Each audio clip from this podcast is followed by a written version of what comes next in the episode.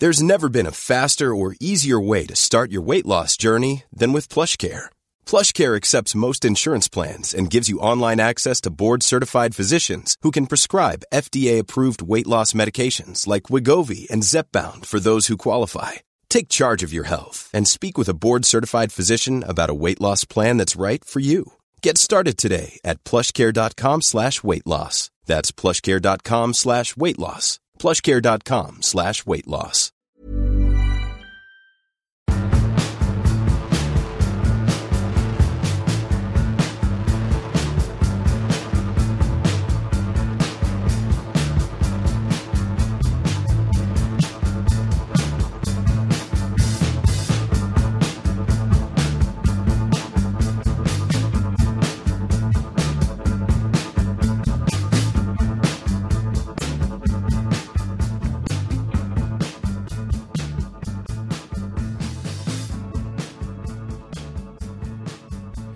So, hello, welcome to episode 22 of Rule the Roost podcast. We are gathered here today for a very special episode to commemorate the uh, the career thus far, well, Tottenham career of a great man, Mr. Andre Villas-Boas. Um, Raji Baines, my my compadre, how are you feeling, mate? Um, I'm quite down at the moment. Um, it's it's not been a fun day at all. Certainly not. Well, yeah, pretty pretty desolate. Um, we're joined here, I should say, by uh, Mr. Dan Fitch, who is a writer for ESPN and the Bleacher Report. So, thank you very much for joining us, Dan. Jack, nice to be here. Cheers, mate. And we're also joined by Mr. Real Deal Danny McAvoy. Um, hello, Danny. Thank you for thank you for giving us your precious time this evening, sir. Of course, mate. Always for you, Jack. well, I know, I know how much you you love me, or or my uh, my better half, I should say, at least. Who wouldn't, mate? Who wouldn't, eh? Um, so where where to start? Um, was it a was it a good decision off the back of a five 0 trouncing from Liverpool at home? Dan Fitch, good result. Good, well, not a good result. Fucking Not awful result. But um, was it the right time to let Mister Villas-Boas go? You know, I had been thinking he could maybe uh, turn things around until until yesterday, but uh, I mean, that defeat was so abject. Made so many so many decisions which uh, where he's just you know he keeps repeating the same mistakes, and it seems like he's got this stubborn streak where he he just keeps trying things which patently don't work, like Naughton at left back, as if they'll suddenly you know everything will come good. Um, and a lot of the players didn't seem to be trying. Um, the writing was on the wall after the Man City game, really. Even when the results picked up after that, there was still a lot of pressure on him. It seemed there was still lots of stories coming in coming out from the club. So I, I sort of came to the conclusion last week that he, he was finished and the club wanted to sack him, and it was just a case of when they got the right excuse, they would do. And let, let's face it, he gave them the right excuse. Really, if you lose five 0 at home. I mean, there's been a lot of smoke and mirrors, hasn't there? There's been a lot of talk off pitch about what's actually going on behind the scenes. Who has Levy's ear? Is it, you know, is it Baldini who's actually fighting AVB's cause? Had AVB and Levy had this bust up that apparently happened or whatnot? But I mean, to, to, to put it on face value, it's it has come off the but like you say, you know, we had the six 0 against Manchester City, which you can almost forgive, but I think what probably highlighted it more for me was the 3 0 at home to West Ham. I think that's probably what set the alarm bells ringing, um, and more just the manner in which we lost that game. And then to see that pretty much replicated against Liverpool was, was pretty shocking. Um, I mean, Raj, I know you're a big fan of AVB, um, as am I, and I, I definitely think he should have been given the benefit of the doubt. But, you know, when you're to consider the naysayer's opinion, you look at the sort of results we were getting when it wasn't going well. So you know we were we were playing fixture to fixture in a very solid fashion, but it seemed as though when things didn't go right, they went spectacularly bad. You know, and losing three 0 at home to West Ham, as I say, was appalling. Losing six 0 away to Man City, he kind of gets a pass for, but again, the scoreline and the nature of the defeat yesterday, it was quite worrying. Um, I mean, what would you say to that, Bainesy, because I know you're a big defender of of AVB. Um, how how how can you, you? It's hard to justify results like that and say he's still the right man for the job. I think it was more the manner of defeats than the defeats themselves that were disappointing. Um, had the Liverpool and the, the West Ham game been as bad a performances, but had just been lost maybe 1 0, 2 0 here and there. And the, the City game, as you say, that's that's probably more understandable the away the Etihad, the way they're scoring goals at the moment. Um, is is probably the most understandable of the lot. it seems strange to say, but um, I don't think he, he's.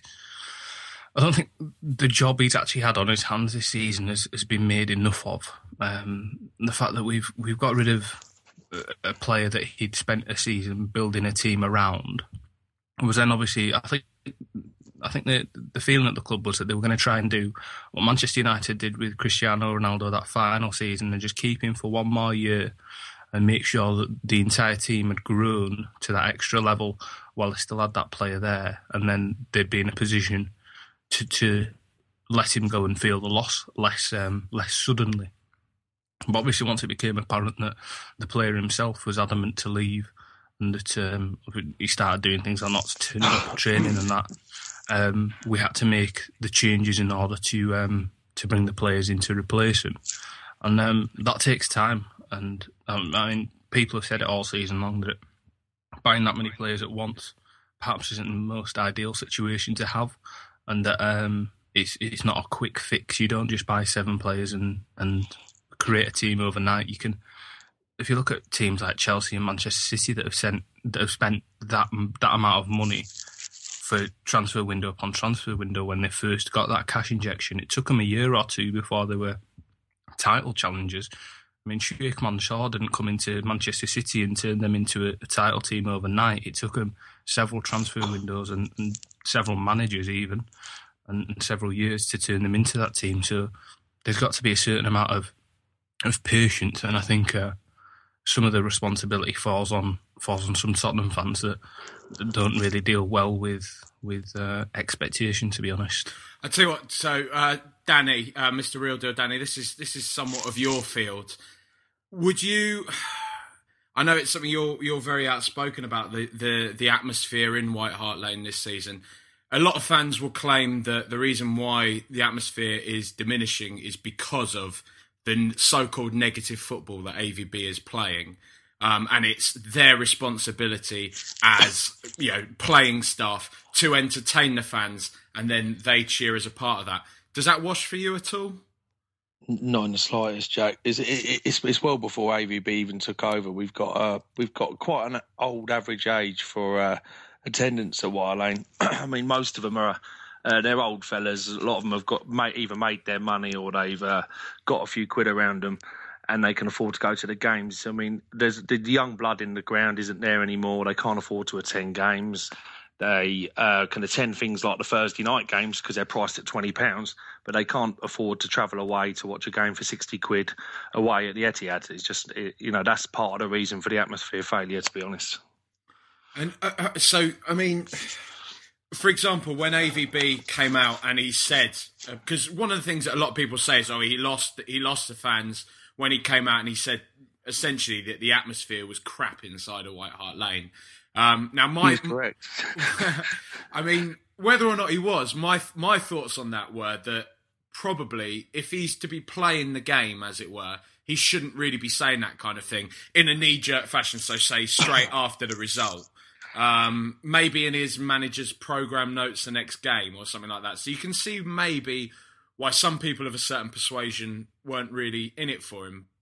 But at the same time, I mean, it, it just seems as though we've been constantly fighting this uphill battle, like uh, amongst one another, most of all, to be honest. I mean, when we first signed him, it seemed as though I had loads of Chelsea mates taking the piss, saying like, you know, you've you've bought in the flop that we got rid of, ha ha ha, this kind of thing. But since that point, since that early little thing, it seems as though it's literally just been Spurs fans fighting with Spurs fans after every single result. Um, I mean, do you think any of that does genuinely lie at the manager's door?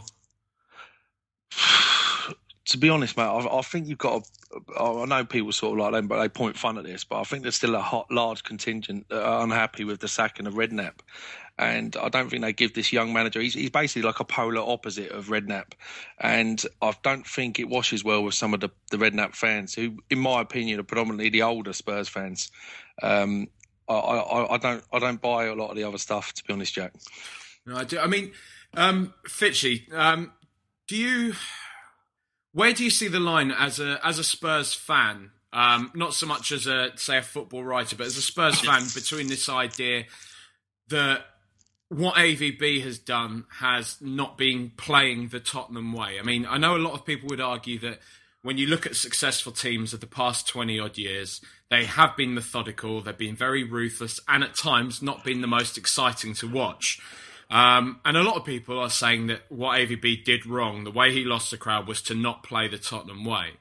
Um, and I can see that in a way, but at the same time, these are the same people that. Well, I can't say these are the same people. I can't speak for everyone, but a lot of these people would probably then moan about us not winning anything for a long time. Do you think we can go on and really challenge the top honours playing this kind of caution to the wind, swashbuckling style? Well, I mean, how many teams do win the league, winning a sort of caution to the wind, swashbuckling style? Uh, you know, we've had recent winners like Chelsea, Man City, a bit more methodical and defensively minded. Um, you know, I suppose Manchester United have done it, but they're kind of almost a unique case. But uh, I actually thought the football was quite good in AVB's first season. I mean, it took a while to evolve for the team to sort of get going because, again, there was a lot of new signings when he first came in. But uh, yeah, I think we had some great, we played some great stuff towards the, the second half of the season, and uh, uh, obviously Bale was exciting, which you know maybe that that's uh, a bit of a factor. This season it has been poor. I mean, for me, the the main issue in in terms of how its entertainment value has been the central midfield because we're lining up with, with, with, players and you're looking at them and you're thinking, well, look at the guys who played against Liverpool. You're thinking, well, who's going to control that midfield? Who's going to be playing the forward passes? They're all sideways passes. There's no, there's no guile, there's no skill in that midfield. I couldn't believe he didn't play Holtby from the start. Uh, because he's been in good form and he's, he's the only person available who can really play a telling pass. I mean, let, us go to one of our to one of our listener questions. here. Um, I'll put I'll put it to you first of all, Raj. Um, it's from Mexico Yid at Tottenham, Mexico.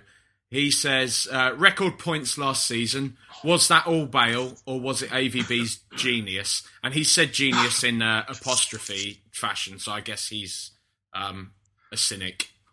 Um, I'd say it was six of one, half a dozen, half a dozen of the other, rather, um, because I don't think Gareth Bale would have evolved and played the role in the manner of which he did if it wasn't for the manager sculpting that position out for him. Which obviously needs must with the fact that we had um, a few strikers that weren't performing whatsoever, and what he actually managed to achieve by working closely with Bale is sculpting out that role in the centre. Um, gave us so many wins. You could you could see that it was obviously something going on in the partnership between the two of them with that the celebrations that went on with them for West Ham away, for example.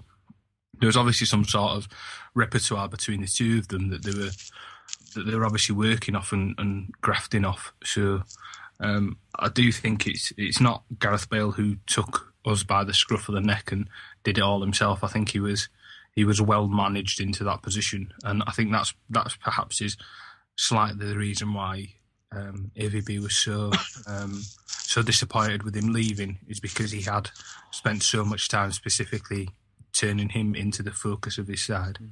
Do you think Danny he was? Do you think AVB was personally hurt by Bale's antics, the way in which he left the club? Oh, most definitely. I think uh, you could. I think he thinks he conducted himself badly. I mean, that's a rumor I've heard that he, he was quite upset with Bale in the way that he conducted himself towards the end of the transfer window. I mean, I, I was I, I was uh, sort of uh, maybe deluded. You know what I mean? I was sort of wouldn't accept the fact. I honestly thought he was going to stay. I thought he was worth more to Tottenham in a commercial sense moving forward with sort of trying to attract sponsors for the stadium, etc., than he would be to sell. Um, I was wrong Um, and uh, you know, I admit that, but I, I, think AVB was as gutted as I was, or as Raj was. Um, I think he felt let down by some. You know, I can't. I don't blame Bale. you know, but I, I, think he does feel left let down by the situation. So, do you think? I mean, Fitchy, do you think that the uh, the club could have been stronger in the in the position with Bale? Like like as Raj said earlier with Ronaldo, they could have said to him, you know, this is it. You have to stay. You've got a contract here till 2016, I think it was at the time. Um, you just you're not going because it, it I, I, can't imagine. I mean, I can't imagine that uh, AVB would have sanctioned Bale leaving at any point, even if he was told he was getting all the money.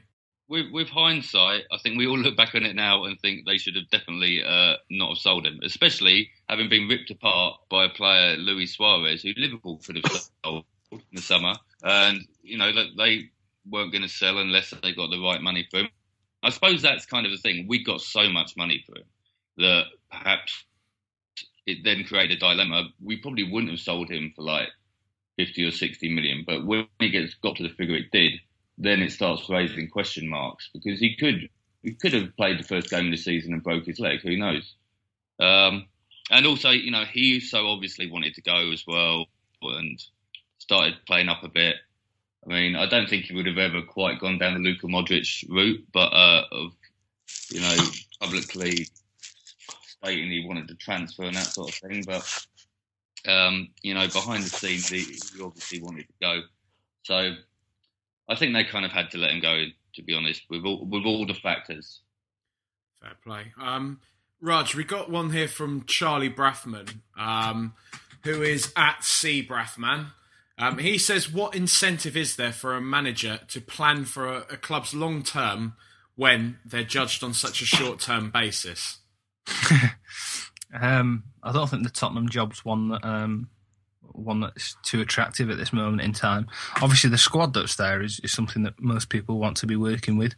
Um, the wage at the end of the day is, is probably what will get somebody through the door.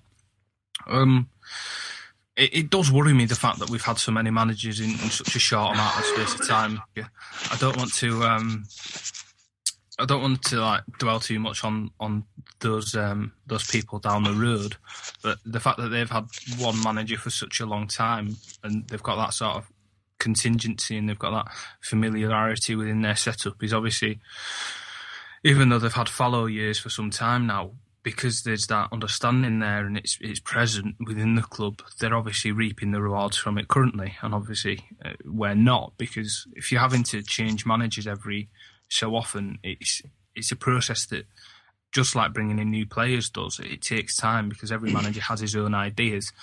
Um, the thing that worries me the most about the timing of it, given that it's the most congested time of the, the season in terms of league um, league games, and then we've got to go away to the Emirates and the, start of the next year. Is it, it, it makes little sense to me. Um, because obviously the, the, large infrastructure of the, the backroom staff was, was Portuguese people he'd brought in. They've they've all gone today as well. Um, you know, Rocha, Martins, and, and the other lad, um, the, the scout, they've all gone. So it's not only a coaching team that you've got to bring in, but you've got to have the manager implement his ideas with a squad that is not entirely settled as yet. So it's almost I'm almost at a point where I'm I'm half tempted to just write off this season now as any any sort of attempt to be made at, at, at improving um, seems seems nonsensical given the circumstances. There's no sort of there's no no reins to pick up and, and run away with as such. That it, it's just um, it seems a very odd decision to have made, especially with the the fucking three musketeers that we've brought in for the for the current period. It's doesn't fill me with much confidence. Well, we'll get we'll go on to them uh, a bit later. Um, Fitchy, we've we've had one here from Robert Glentworth, which is along a similar uh, a similar trend, which is um, is Daniel Levy too easily swayed by outside influences such as the media? Um, I, I, wouldn't think he would be affected by that, by what the media say, or he doesn't even strike me as the sort of person who would be bothered what the fans say. He, but let's face it, he is trigger happy now. I mean, how many managers he's got for? Um, and he's created a situation whereby if the results go wrong at any at any point, the the media immediately starts talking about is the manager in trouble because they know if if the results go go bad, history tells you that Levy will sack his manager. I mean, Martin Jol was a relative success; he got sacked. Harry Redknapp was a relative success. You know, they, they all they've all and AVB they've all done. You know, you can argue the merits of what they've done, but they've all you know achieved a certain amount of success in their job, and they've all been sacked more or less the first time things have gone bad. It's true. I mean, Danny, what? How much would you say Levy and Baldini have to hold their hands up in what is going on at Tottenham at the moment? Because it seems as though it's the very popular thing amongst the media to pour all of the scorn and all of the blame on the manager, like he's the root cause of everything. And although the manager is obviously heavily involved with what goes on on the pitch, there's a very rich kind of tapestry behind every single football club. Um, do you think they they've escaped from the brunt of it? The players always escape. So do the backroom staff, the the people in the directors box. There's a there's a multitude of people at a football club pulling in one direction if they can smell blood with a manager. You get footballers like Benny and Adebayor coming out with an absolutely fucking disgraceful picture at full time. Um, I've I've heard now that Adebayor was claiming that he um, the, the picture was actually taken before the end of the um, before the end of the game or at the start of the game. Uh, that's irrelevant. The, the picture got tweeted at full time with a caption like "Wow, what a match!" I mean, I don't care if these guys are foreign or if they're from Mars. They knew exactly what they were fucking doing, and they just he incited the he's incited the fans, and he'd have to be daft to think that he didn't. And that's just that's Adebayor and Assou-Ekotto. I mean, and then you've got people like Lord Sugar, who's in you know may not be a board member or on the or actually on the payroll, but he's in and around that boardroom. You've got people like him tugging in one direction. You've got people like Sherwood on the training ground causing problems for AVB. The press uh, causing problems for AVB. The guy didn't have a chance. He re- and it, it, just seems that way. It seemed that from all quarters he was he was fighting it. Um, I think what surprises me most, you've you've touched on that, and I've been very uh, very vociferous in my criticisms of Benoit Assou-Ekotto and Adebayor today.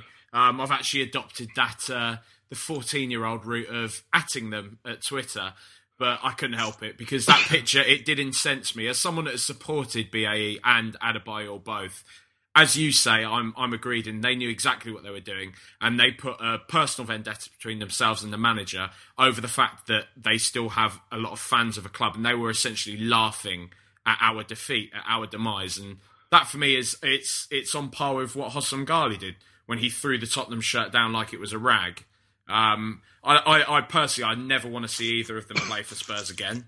Um, I will say that, but you know, there we go. I mean, people can argue that he's our best left back, but doesn't say an awful lot at the moment. Um, but when we when we look at say other players, I mean, people like Jan Vertonghen, for example. Jan Vertonghen is is a class act. He's an absolutely brilliant player on the pitch, but his his attitude this season has been nothing short of disgraceful. Like it really has been appalling, and he yeah he's had to play out of position, and I I I, I can understand why that might be frustrating, but we've all seen the way he's acted on the pitch. Um, yeah, he seems to be another player that seems to be escaping. All of this seems to get attributed to the manager, um, and I guess that's just the, the way it's going to be for for however long. But you know, for for me, that's the kind of thing that's going to make other managers from the outside start to look in and think, well, do I want to go there? Because you know, we've we've seen the way Daniel Levy operates. I've you know, surely a new manager's going to be thinking, well, if I go in, I'm going to see someone like Erik Lamela as a big talent, but.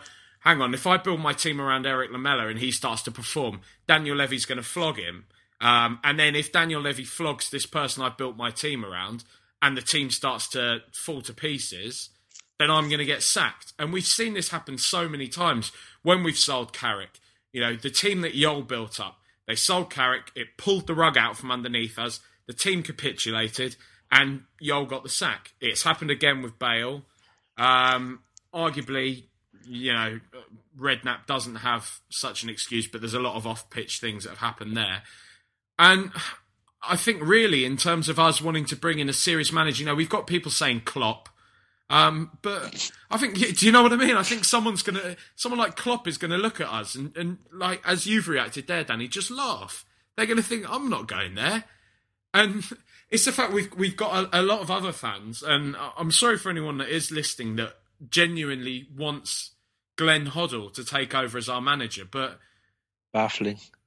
Oh, I just you know, I, I, know the man's a Tottenham legend. He's he, he he in the playing sense, he was an absolutely fantastic player. But he, as I think someone said, he hasn't even managed a pub team for the past six years. You know, I I, I had um, a chap Tim, who's a you know he's he's a he's a pal of mine, but he was you know his justification for maybe bringing Hoddle back was the fact he took Swindon from from Division Two to the Premiership, but it's a completely different era.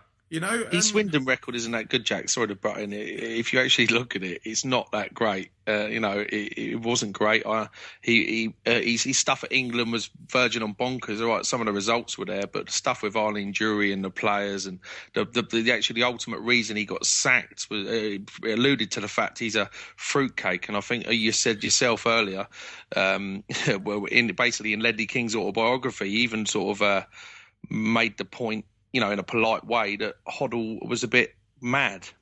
Yeah, well, I mean, a lot of people criticised Ledley King's autobiography for being boring because he didn't really say anything controversial. But even this kind of, you know, the mild mannered, lovely man that Ledley King is, alluded to the fact, as you say, that it wasn't right under Glenn Hoddle, that it was a very uncomfortable time to be in, that when people would go to him with problems about their personal life and things that were affecting their performances, he would send them on to Eileen Drury or he would make them do exercises with crystals and things like this. It's just, it, it just beggars belief. Um, I mean, who, who, Fitchy, who would you say is your ideal candidate going forwards to take over from AVB? If there is an ideal candidate. Well, this is this is a big problem and a, a, big reason why you don't necessarily sack a manager is um, there's no real candidates that, that, leap out at me that I think, yeah, that's a man I, I want. There generally is, but there's so many managers who've just moved to a new club, so you know that rules out a load. There, there's people like Klinsmann and Capello. I wouldn't want Capello anyway, because it'd be terrible football. But uh, you know they're tied up to the World Cup. I mean, if you're looking at Premier League managers, you've, you got it's Laudrup or Pochettino, really, isn't it? And either them, they represent a gamble. So there, there's no one really who I I, I particularly want. Or uh, I'm glad Rafa Benitez has got a job, so he's not leaving. well, we all. Alan Curbishley's still unemployed though, which is ominous. Yeah, long, long may he remain unemployed. and um, Zola's just quit. And uh, well, and Valencia have just sacked their manager, so that could be a, a destination for AVB perhaps. But um, I mean, Baines, a lot of people have been calling for Laudrup. He seems to be the the fashionable name at the moment. Um, but as as Windy um, pointed out earlier, the football that Laudrup employs is essentially the same as what AVB is doing with us at the moment. And Swansea fans aren't enamoured with Laudrup. They haven't liked the way he's taken the team from what Rodgers was doing, this expansive attacking football, to a more cultured, defensive, solid brand of you know, brand of play. Do, do, can you see Laudrup coming in and really doing anything that AVB couldn't have already been doing for us? Um, no, um, in a word.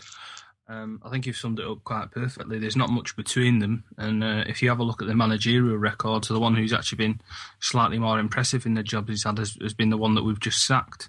So there's um, there's no reason to to be going for what's essentially a, a similar sort of manager. I think it's almost a, a, slight identity identity crisis as to what we want to be now. Um, because do you do you hire a manager who you invest in a philosophy rather than success. So you try and build around a manager who, who wants to play attractive football and then and then build on from there, or do you or do you go for a manager who has a good track record and then try and um, trying to mould them into the club in, in that sort of manner? Um, because it's two very different things to be doing, and uh, it's a decision that's going to have to be made. And neither of those decisions is Glenn Hoddle, and neither of those decisions is Tim Sherwood. I mean, they're equally as bad as each other. Um, they're they're they're not. No question should be asked that they are the answer to, other than who shouldn't be Tottenham manager. um, I mean, Glenn Hoddle and the Ten Faith Healers sounds more like a reggae calypso band than it does a fucking management team. so um, uh, uh, the fact that he's uh, even anywhere near the job is is worrying. Um, I mean, we may as well give it to David Pleat for the tenth time if that's what's going to happen. I mean, a lot of people have spoken about how Sherwood has he's managed a very successful under twenty one side. Um, but a lot of that's been down to Inglethorpe, has it not? Um, I think from what I've seen and what I've read of the the the youth teams, um, from from what obviously Windy says and and what Ray posts on the site for us, is that there seems to be a, a, very strict infrastructure involved with the way in which youth football is handled at Tottenham. There's a there's a way in which players are, are brought up through this side. There's a way in which they're overlooked, and it comes down more to people like McDermott, I believe, who it is, uh, who looks after, um, who oversees the, the majority of it. Um, and what he does is he'll obviously manage as a as a section of the squad, almost like a department head, and then the managers will obviously have their own squad to look after. Quality sleep is essential. That's why the Sleep Number Smart Bed is designed for your ever evolving sleep needs. Need a bed that's firmer or softer on either side? Helps you sleep at a comfortable temperature? Sleep Number Smart Beds let you individualize your comfort so you sleep better together. JD Power ranks Sleep Number number 1 in customer satisfaction with mattresses purchased in-store. And now save 40% on the Sleep Number limited edition Smart Bed for a limited time. For JD Power 2023 award information, visit jdpower.com/awards. Only at Sleep Number stores or sleepnumber.com. Ready to pop the question? The jewelers at BlueNile.com have got sparkle down to a science with beautiful lab-grown diamonds worthy of your most brilliant moments. Their lab-grown diamonds are independently graded and guaranteed identical to natural diamonds, and they're ready to ship to your door. Go to Bluenile.com and use promo code LISTEN to get $50 off your purchase of $500 or more. That's code LISTEN at Bluenile.com for $50 off. Bluenile.com code LISTEN. Um, I think where Sherwood comes in is obviously he's, he's somehow um, sold himself to be some sort of uh, up and coming manager to, to Levy. Um, from what I've actually seen of the team and the way in which they play and what I've, I've spoken to people who've seen this side play and seen the way in which he manages and conducts himself, um, not as a person here because that's a different matter entirely, but as a as a professional manager, he's he's much more in the mould of a, a, traditional Harry Redknapp rather than a, a pragmatic Villas Boas. So that's a, given that for the short term, that's going to be what's handling our, our first team. It's going to be a slight culture shock for them because I mean I, I am real uh, worries that um, in a few days' time when we play West Ham, we're going to line up in a, a flat four-four-two with Jermaine Defoe and Soldado up front. It's going to be he's going to be back to basics and then some. I mean, Fitchy, do you do you see this argument that a man who's never managed uh, a, a top-level professional football team is now essentially going to be taking the reins of a squad that includes the likes of Jan Vertonghen, Hugo Lloris, Erik Lamela, Eric Soldado, people who probably have never heard of Tim Sherwood. Yeah. Um, yeah, and I'm slightly concerned that Tim Sherwood, of all people, is the person to turn around our uh, sideways football because he was the king of the sideways pass. But um, yeah, I mean, he represents he would represent a huge gamble, and when you talk about when Danny was talking about the like the fifty year old blokes who uh, who moan all during the game, there's a lot of people there with long memories at White Hart Lane who don't really like Tim Sherwood from his days as a player. And I, I think if, if if they appointed him and things started going bad, they would turn on him in an instant and Levy. So Levy has to get this. This is a big decision for Levy now, who, who he goes for. Um, but there always has been this talk that he that Levy really rates him, and um, he could have gone to Blackburn, couldn't he? Not so long ago, and he, he stayed at the club. You wonder there was some talk that he'd been given like assurances as to you know he might get the gig in the future. So uh, I can't say I'd be majorly infused if he gets it. No, I mean there's, there's a lot of speculation that's going around about Tim Sherwood's personality and what he's like as a person. You know, some saying he's arrogant, people saying he's an Arsenal fan. But one thing we can say is, as a as a fact, at least as far as we can take that, is that he has been named as essentially a mole that has been leaking stuff to the press in the past before that has had a disruptive and divisive influence upon the club. Um, now, how Daniel Levy can want to stand by somebody like that and put them in charge of the team, should he become an interim manager until the end of the season in place of Andre Villas-Boas, then I, I, I, I think it does raise serious question marks over Daniel Levy's judgment. Um, how, uh, if the events of the past few days haven't done already. Um, we haven't really spoken much about Franco Baldini. Um, do you think this is going to be the end for him um, during his time at Spurs, Danny? Definitely not, mate. No, I think Franco's pretty safe in his position at the moment. I mean, I understand that a lot of the signings wasn't wasn't necessarily down to him. You know, I, the way I understand it is there's a committee of people that involves Sherwood, Levy, uh, Baldini, AVB, and uh, the youth team coach Chris, I forget the guy's name, but anyway, the, the, they basically bring a player forward, uh, like put them forward, and they'll discuss it, and then obviously, the, I'd imagine Levy has the final say on what the committee sort of uh, comes to, what conclusions they come to. Um, so I don't think Baldini can be to blame for any of the signings that have came in. Same as Levy probably can't or AVB can't. Because the trouble is when you've got a committee, ideas get squashed, don't they? I mean, someone sort of uh, tweeted earlier that basically it's like a black hole for ideas. Any committees, just any sort of like dreams get killed off in the committee. Um, and I, you know, basically Levy will know that it's not Baldini's fault. Whether he ship him out along with AVB, I don't know. You know, there's rumours that AVB wanted Baldini. I can see, personally, I can see Baldini being safe. Um, what about what about you, Raj? I mean, do you? I, I see what Danny's saying there about this committee, about this shared responsibility. It seems again that a lot of the decisions that have resulted in players leaving, so say, you know, um, Steven Caulker being a, a, prime example of this. Again, the blame has been attributed to Andre Villas-Boas, but surely you have to ask yourself if the if there's other people in charge of things at the club, it's not just going to be a case of AVB saying sell Caulker and he goes, is it?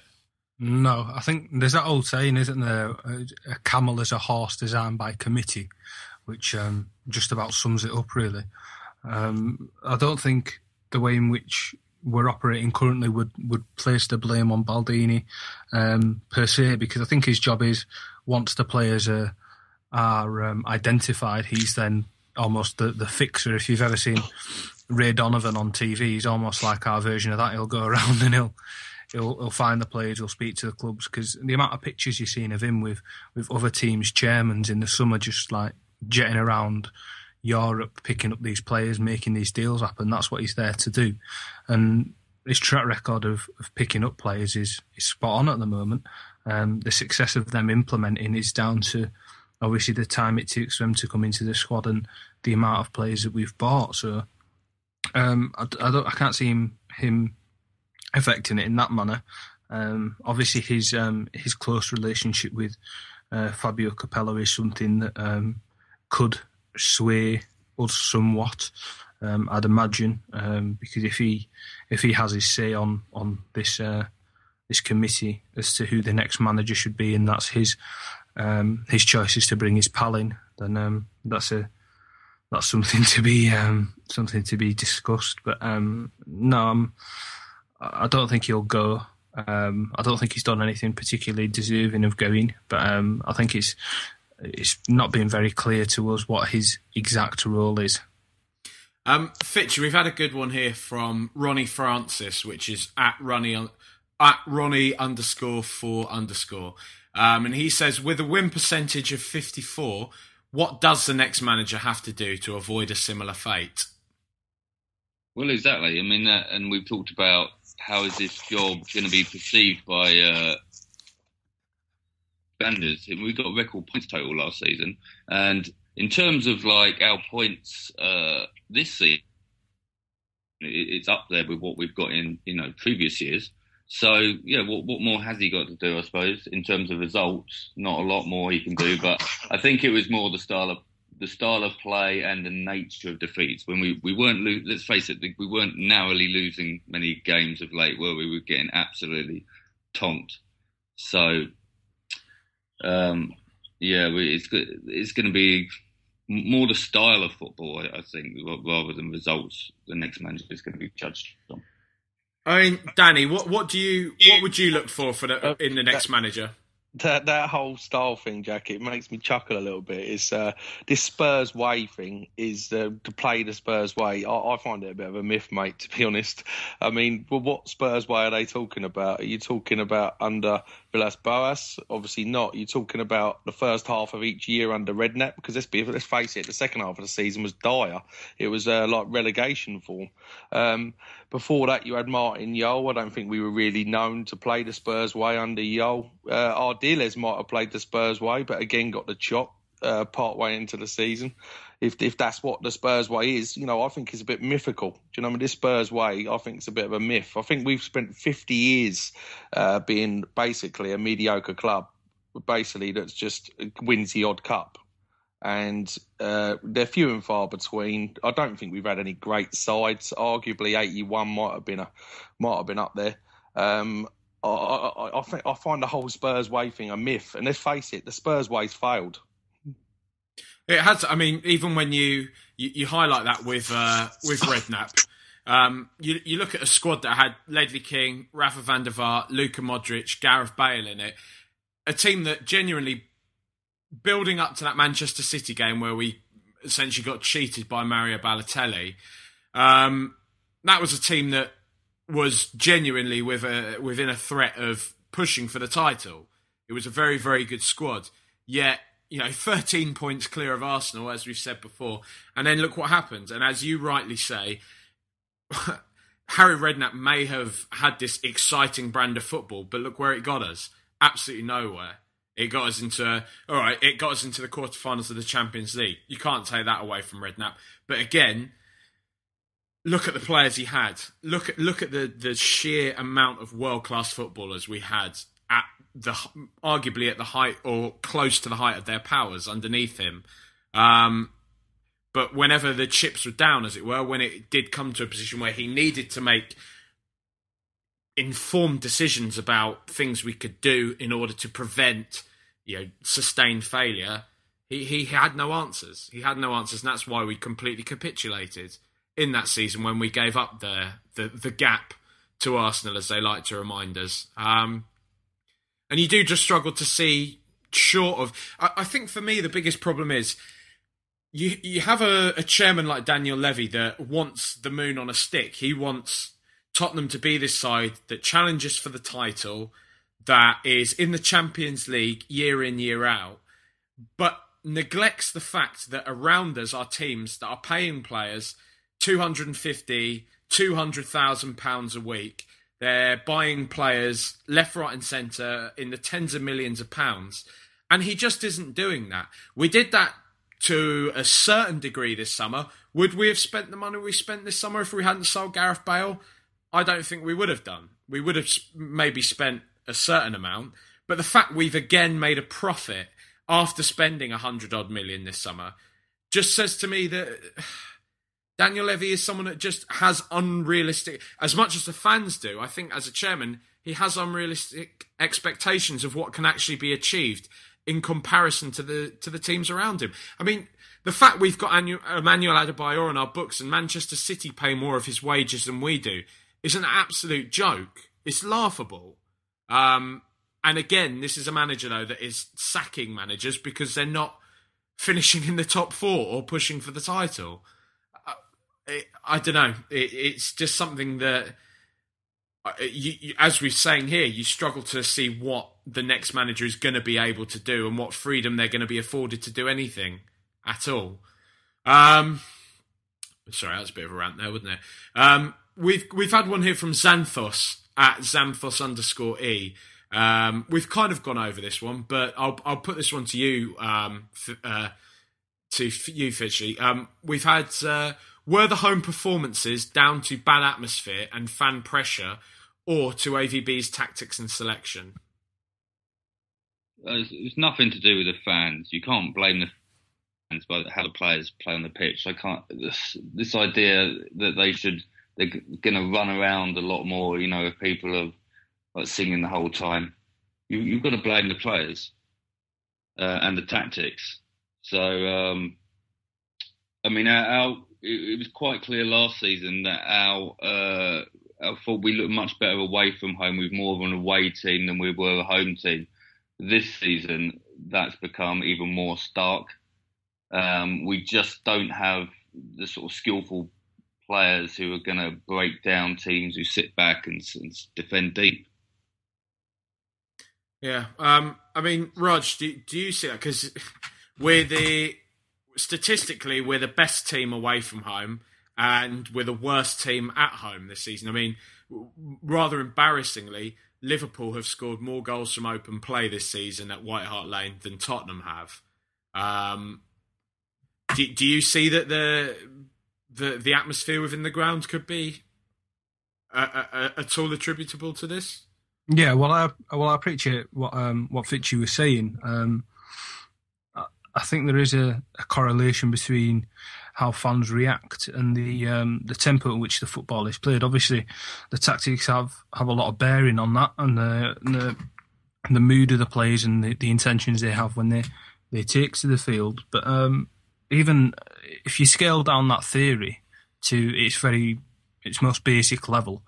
So say you were sat on your own in your in like your bedroom alone in your boxes playing FIFA, you take it at half pace. You just you do what you want to do. But if you've got all your mates around, there's ten of you in a front room somewhere, you try and play a bit more. You get a bit more excited. You get a bit more adrenaline in you. If you've got thirty thousand people moaning at you, calling you a wanker every time you misplace a pass and things, it's going to dampen your spirits, no matter how big your ego is if you've got people singing your name and that, if you just look at someone like Lewis Holtby who has a grin on his face every time a, a song starts for him, it obviously gives him that, that little injection of, of extra pride and extra wanting to do well for the people who are singing for him. I think there's a tangible relationship between fans and players that, while it might be purely, um, it's, it's it's unquantifiable. It's something that's that's purely uh, theoretical. It, it's obviously it's it's something you can see. It's something that you can visibly notice, while you can't obviously measure it. Um, and while I appreciate the fact that the team has to be set up in a manner which is to con- is conducive to be playing well, you you can't at the same time be playing in front of people who have such a negative attitude towards what you're trying to achieve. It's um, it's, it's battling against people who you're almost expecting to be on your side but aren't.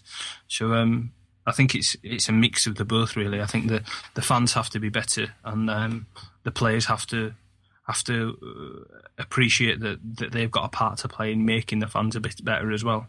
I mean, if we, there's there's a couple of incidents that I could highlight. Um, so not from a from a Spurs perspective so much, but when you look at us playing against Stoke City last season, you could argue quite heavily that the the Spurs fans had a large part to play in Charlie Adam's sending off.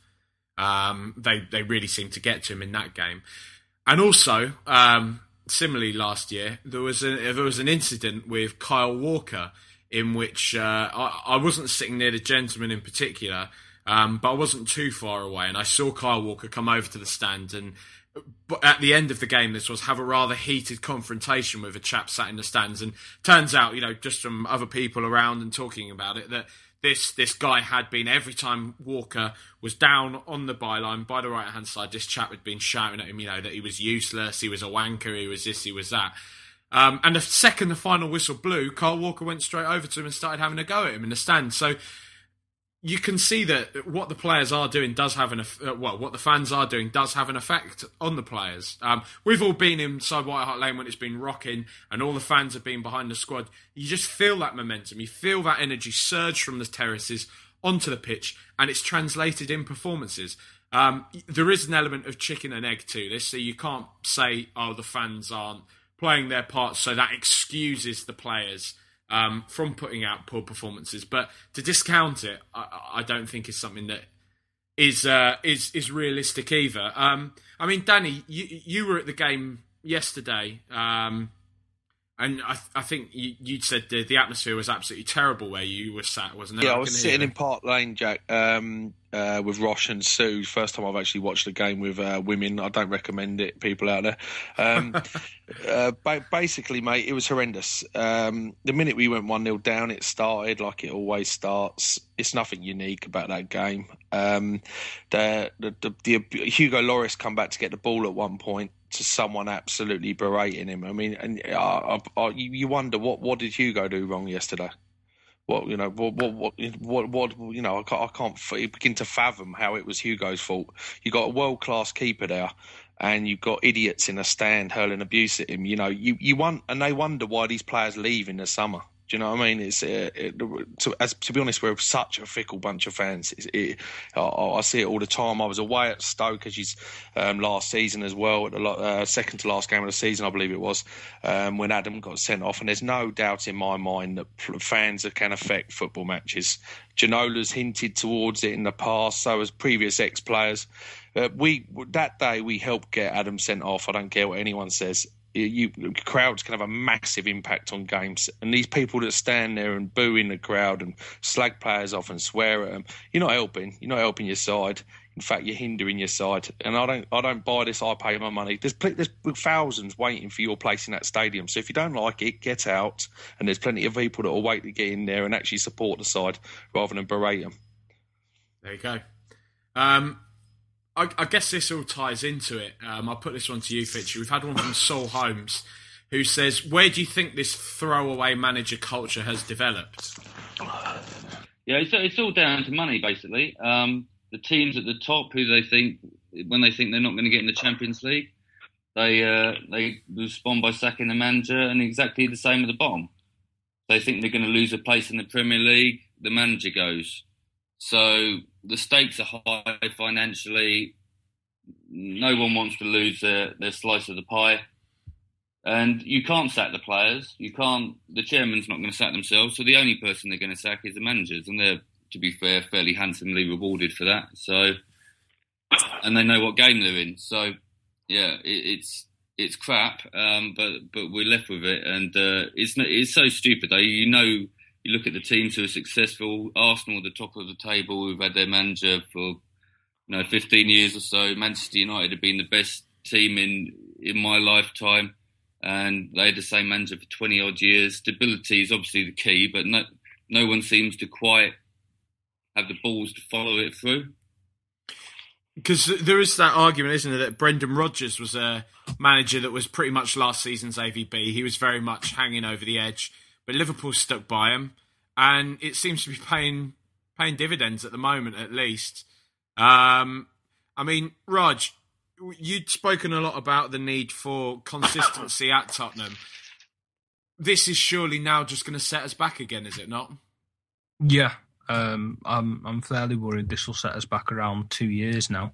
Um, in terms of what was trying to be achieved, um, you have to bring through a set of players and a manager together. Uh, obviously, when people bring up the the examples of, of, Chelsea with different managers and Manchester City with different managers, um, picking up from where they've had um, a squad and then uh, and obviously a new manager coming in.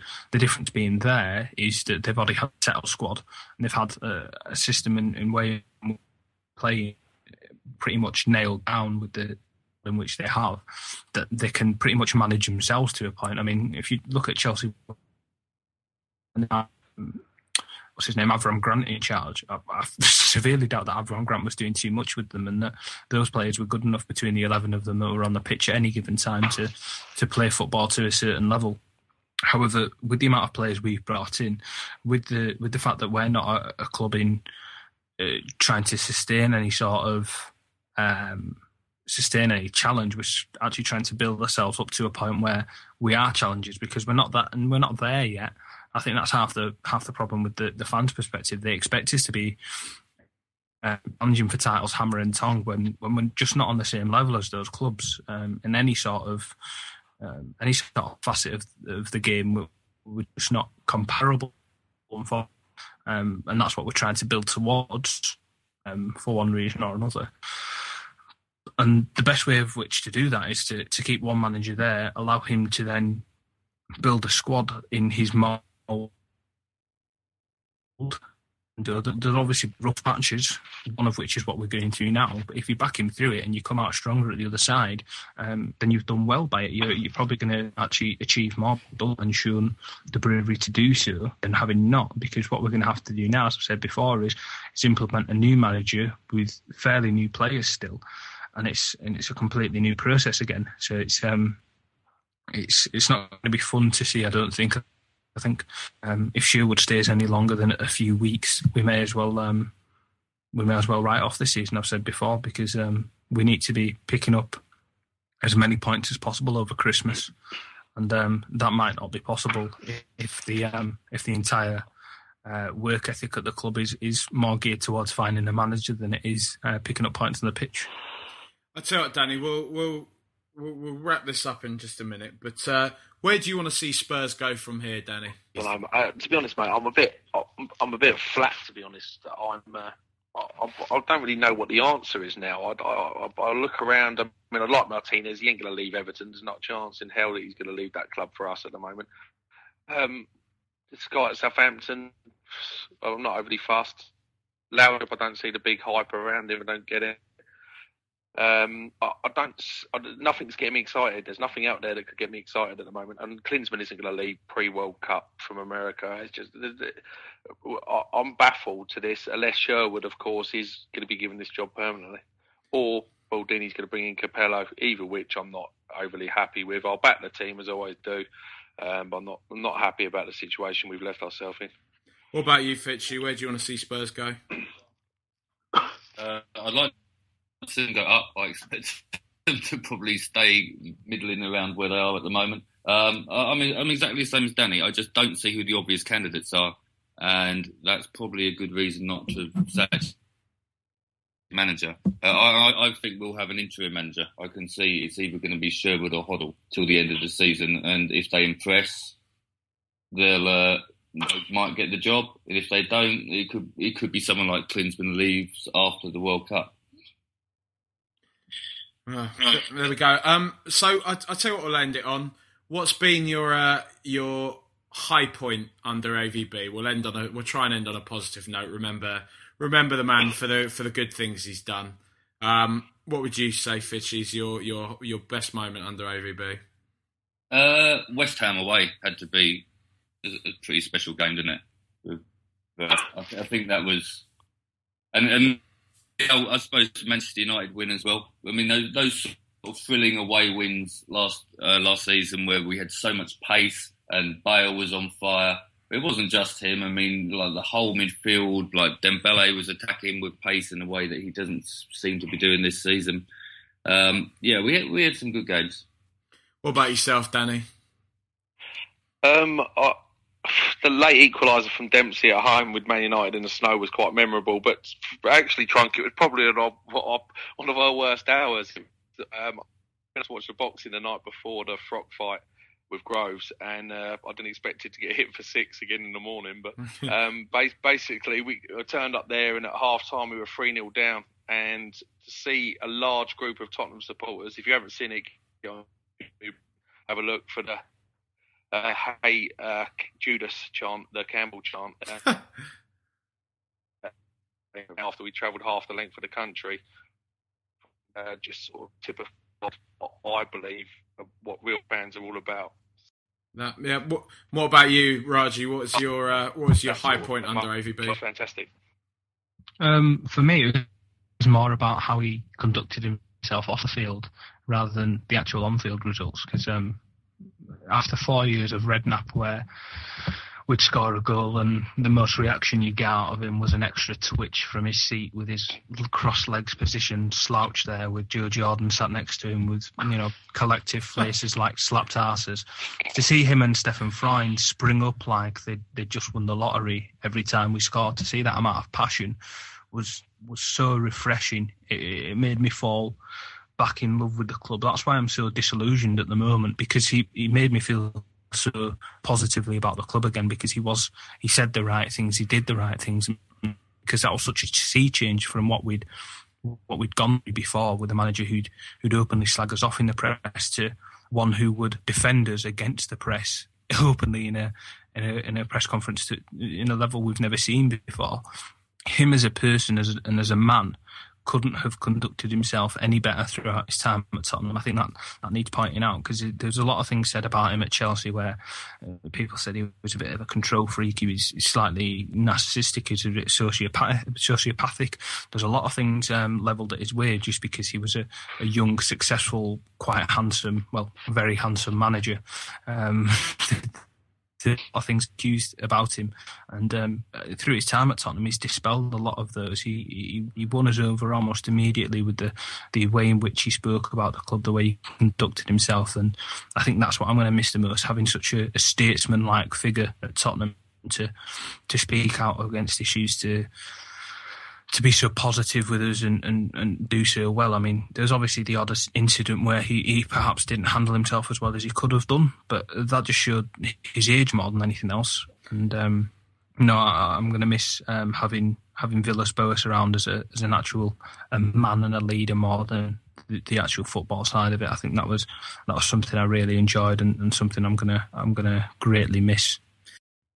I think personally, the most upsetting thing about the whole Andre Villas-Boas saga coming to an end is the fact that when he came in, it represented a new start for Tottenham. That he was a young, optimistic manager that had an idea of how he wanted the game to be played. Uh, he wanted to implement this at grassroots level and take it all the way up to the first team. We'd had so much uncertainty under Redknapp, what with the court case, what the fact he'd courted the England team, and it really disrupted our team. But in AVB, it was a new era, it was a new change. Um, and I think most of all from just letting what seemed to be a really good bloke in some respects go. Um, it's just all that optimism again has washed out, and we've got to place this into someone else and hope that it comes good again. But with this current uh, boardroom in charge, you you're left wondering if that is going to happen. Um, but uh, that's all we've got time for tonight. Uh, thanks very much to our guests for joining us. You can listen to all the previous episodes of Rule the Roost on iTunes and at SpursStatman.com and follow the Rule the Roost Twitter account at RTRSSM. So it's good night from us. Come on, you Spurs, and we'll leave you with a little song.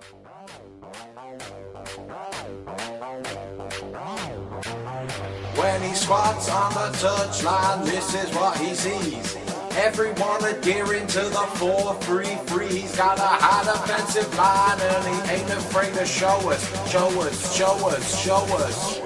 He's sexy Villas-Boas.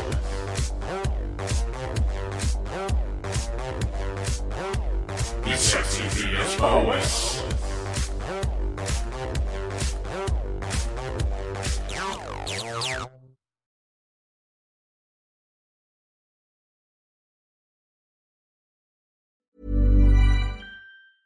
A lot can happen in three years, like a chatbot may be your new best friend. But what won't change? Needing health insurance. United Healthcare TriTerm Medical Plans, underwritten by Golden Rule Insurance Company, offer flexible, budget friendly coverage that lasts nearly three years in some states. Learn more at uh1.com.